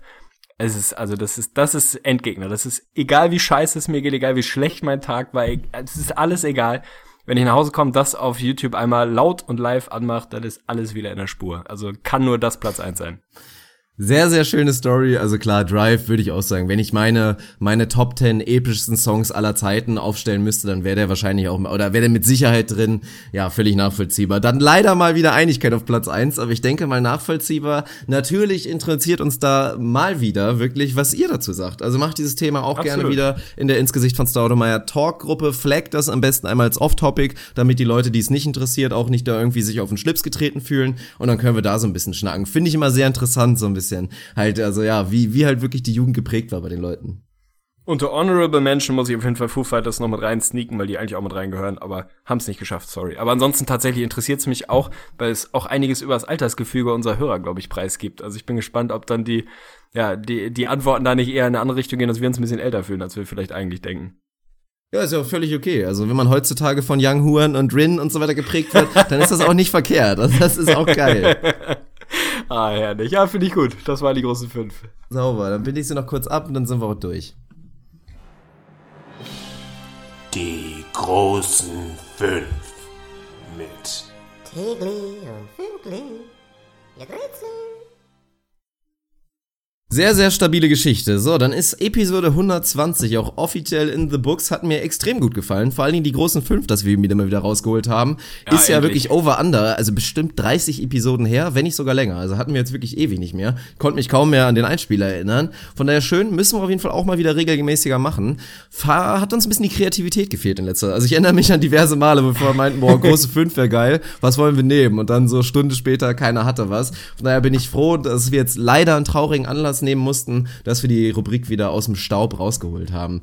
Sehr, sehr schön. Dann sind wir durch. Ich bedanke mich bei dir, bedanke mich bei allen Zuhörern, die uns da vor allen Dingen weiter supporten, uns weiter da oder uns vor allen Dingen auch Zuspruch gegeben haben nach der letzten Episode, nach da dem kurzen, in Anführungsstrichen, Rant, den ich da abgeliefert habe und du hast dich auch nochmal dazu geäußert, haben wir viele schöne Nachrichten von euch bekommen, die uns natürlich weiter Motivation geben und Mut geben, einfach so weiterzumachen. Das hatten wir eh vor, also keine Sorge. Es geht immer weiter mit ins Gesicht von Staudemeyer. Wir wachsen organisch zusammen als große Community. Und jetzt werden wir uns ein kleines bisschen ausruhen. Nein, Quatsch. Aber jetzt, äh, um es mal vorzuwarnen, also am Wochenende kommt wahrscheinlich erstmal nix. Da hatte Tegli schon äh, signalisiert, glaube ich, dass es da ein bisschen eng wird, aber das passt mir auch gar nicht so schlecht. Von daher hören wir uns wahrscheinlich Anfang der Woche wieder und haben dann ja hoffentlich genug Gesprächsstoff. In den Serien wird dann wahrscheinlich nicht viel Neues passiert sein, aber dann können wir langsam schon mal unser Preview für die NBA Finals, glaube ich, so ein bisschen vorbereiten. Und auch darauf freue ich mich sehr.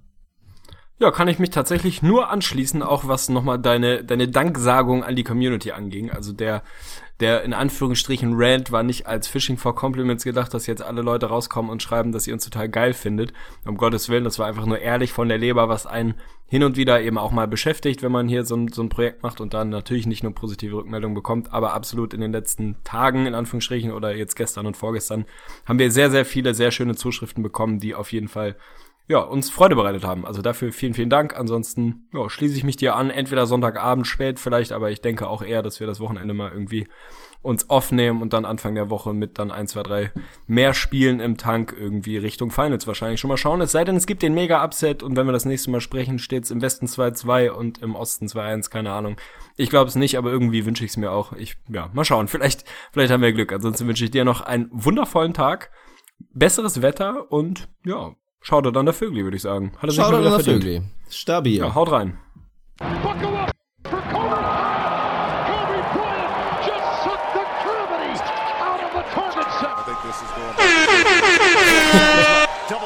Nicht dein Ernst.